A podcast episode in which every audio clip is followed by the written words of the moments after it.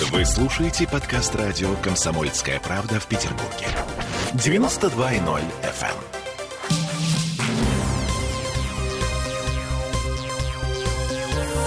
Темы дня.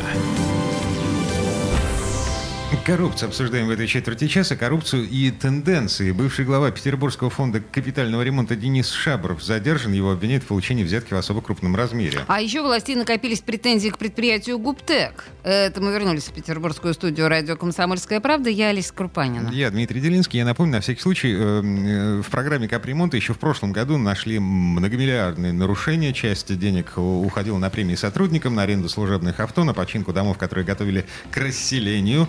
А, это результаты работы контрольно-счетной палаты. Проверка проходила в октябре-декабре прошлого года, а, охватывала период с 18 по 20, как раз когда а, господин Шабуров работал в должности главы фонда капремонта. Его летом прошлого года сменили. Да, а тогда вот в 20-м итоге проверки направили в законодательное собрание, ну, в 21-м, на самом деле, Смольном, э, прокуратуру, полицию, а также главному федеральному инспектору Петербургу Афанасию Киселеву. Вот результат, собственно. Вы уже слышали. Господин Шабуров задержан задержан. Э, его обвиняют в получении взятки в особо крупном размере. Сегодня в законодательном собрании э, снова выступал с отчетом глава э, контрольно-счетной палаты Петербурга господин Желудков. И на этот раз у него возникли, в числе прочего, претензии к предприятию «Губтех».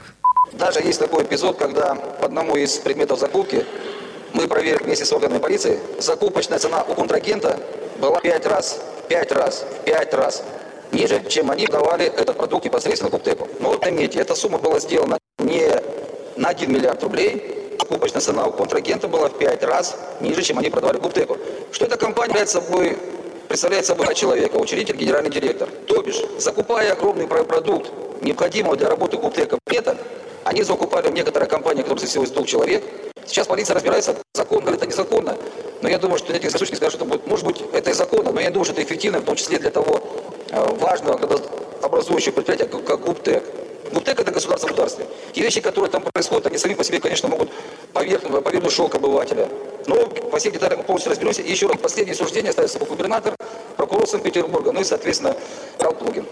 Прошу прощения за качество записи, но сегодня а, ну, были проблемы с трансляцией э, звука и картинки из Слушай, ну, зала заседания в Мариинском дворце. Да. А, мы эту запись поставили только для того, чтобы вы э, ну, как бы услышали не из наших уст это. Это был глава контрольно-счетной палаты э, Петербурга, господин Желудков. Пять раз сказал он. Вот на меня это а, произвело наибольшее впечатление. Слушайте, с учетом того, что э, в позапрошлом, по-моему, году у нас э, сняли начальника водоканала, канала, и э, в прошлом году господин Беглов... Э, Феликс Кармазинов ушел на пенсию. А, позже, тот, который да, был, да, да, да я да, поняла. Да. Угу. Вот. Эм, Беглов э, с гордостью рассказывал нам с вами о том, что он добился снижения тарифов на воду на несколько долей процента. Вот. Эм, в связи с тем, что удалось эм, убрать из тарифа нецелевые расходы, вот. Есть уголовное дело против эм, э, руководства водоканала. А дело, кстати, вот совершенно свежая новость. Суд вернул прокурору это уголовное дело против Евгения Целикова, вот того самого ну, главы водоканала, которого снимал Беглов. Вот-вот, не так-то все просто, Дим. Не а, получается пока. А, в общем, Александр Конфисахар, политолог у нас э, на связи. Э, э, поговорим о том, тенденция это или нет. Здравствуйте, Александр. Э, день добрый.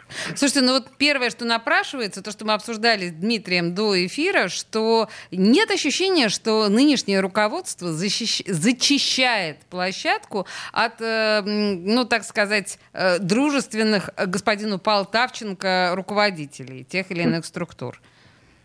Ну, мы прекрасно понимаем, что это, как ни странно, нормальная ситуация, uh-huh. потому что если вспомнили мы про предыдущего губернатора, про Полтавченко, и вернемся в то время, э, то понятно, когда приходит новый исполнительный обязанности губернатора с более чем таким серьезным прицелом стать губернатором, он смотрит, э, скажу такое слово, на то хозяйство, которое он поручает, смотрит там сильные и слабые стороны, смотрит людей, смотрит, где возможно, тем более свежим взглядом, какие-то проколы.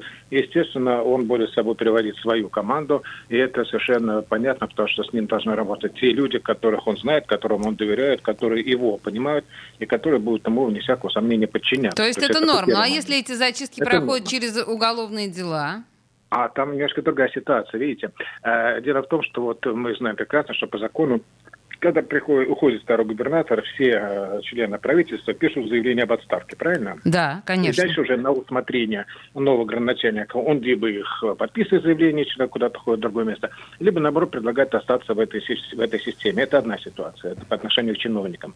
Но есть у нас, естественно, монополия, которая обеспечивает жизнедеятельность города, и руководство которых, во-первых, не так легко снять, не так легко сместить, а, потому что у них э, очень хорошие налаженные связи, да, у них есть поставщики, у них есть совершенно свои четкие подрядчики. Петербургский далее, далее, метрополитен, далее. например, да, господин да, Горюгин да, с почетом да, ушел да, в отставку. Да, там, это, это буквально город в городе или, не знаю, государство в государстве, да, и все руководители прекрасно понимают, что даже если он очень не любит, и ему очень не нравится стиль руководства и то, что делает, и неэффективно делает, да, и совершенно верно вы сказали по поводу нецелевых расходов, он прекрасно понимает, что одномоментно, одномоментно вот эту систему поменять, э, даже там махая шашкой и обещая всем снести головы, одномоментно все не поменять.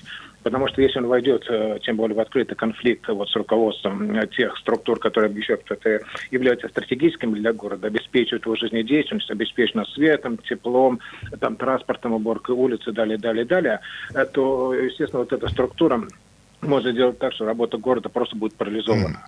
Александр. И, к великому сожалению, а... Э, сейчас я закончу с вашей да. да. к сожалению, одномоментно все поменять, и чтобы это заработало как все невозможно. И все вот политики, тем более, которые работают в городском хозяйстве, реальные, скажем так, политики, они это прекрасно понимают, и даже подразумевая, что он э, сменит вот это руководство, он это дело будет постепенно, потому что это, все будет парализовано просто в городе. Это будет такой саботаж, но прикрытый законом, инструкциями, э, привычными нормами, правилами, тем стилем стилем работы, к которому мы привыкли. Ага. Смотрите, я понимаю, что обращаюсь совершенно не по адресу, вы не экономист, э, Нет. Э, но тем не менее, с учетом кейса с водоканалом, вот э, того самого позапрошлогоднего, прошлогоднего, когда э, Беглов объявил нам о том, что э, снижаются тарифы на воду.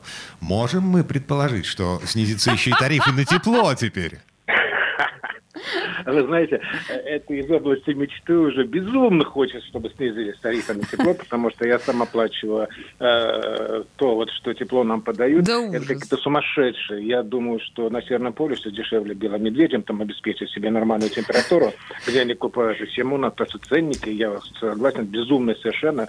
И признаюсь честно, чтобы не портить себе нервы, не зарабатывать инфаркт, я сделал, чтобы у меня просто автомат снимали карточки, чтобы я просто не видел эту сумму. О, прекрасный понятно, способ. Что это надо... Да, это просто нет, деньги те же самые, но просто я да, их не конечно, вижу. конечно, это понятно. Меня буквально проходит. Естественно, это надо тарифы пересматривать, качество пересматривать, а технологии пересматривать, оборудование пересматривать, потому что мы, я не экономист, но я вот э, просто интуитивно могу сказать, я просто чувствую, что 50% тех денег, которые мы платим, это то, что мы обогреваем улицы, обогреваем дворы, обогреваем вот этот э, холодный космос и так далее. Конечно, и чьи-то карманы подогреваем, в общем-то, в том числе. Да, я вот, вот это как раз уже начал воздух набрался. Кстати, чьи-то очень хорошо карманчики и карманы, и карманище подогреваем. Естественно, здесь нужно проводить, э, нужно проводить очень четкую ревизию э, и просто заставлять вот этих монополистов, конечно, не момент, как я сказал, но четко ставить им задачи, ставить им планки, требовать выполнения непосредственного снижения тарифов, mm-hmm. или, по крайней мере, их э, нормального обоснования, не то, что вот там мы считаем так, да, а вот именно такое обоснование, в том числе на альтернативной основе. Ну вот, собственно, контрольно-счетная палата сделала первый шаг на этом пути, вот а, на, на том пути, который мы сейчас с вами обсудили. А, Александр, спасибо большое. Александр Конфисахар был у нас на связи. Да, спасибо. Спасибо, политолог, психолог. Мне кажется, это прям вот то, что нам нужно было сейчас. А, да? мы, мы стали чуть-чуть спокойнее смотреть светлое будущее. Да, чуточку и веселее. Ага. Так, еще одна музыкальная пауза. А, группа «Секрет» от с этой четверти часа. А, я на этом, наверное, попрощаюсь с вами. Олеся Крупанина вернется. Там еще разговор про петербургскую недвижимость. Темы дня.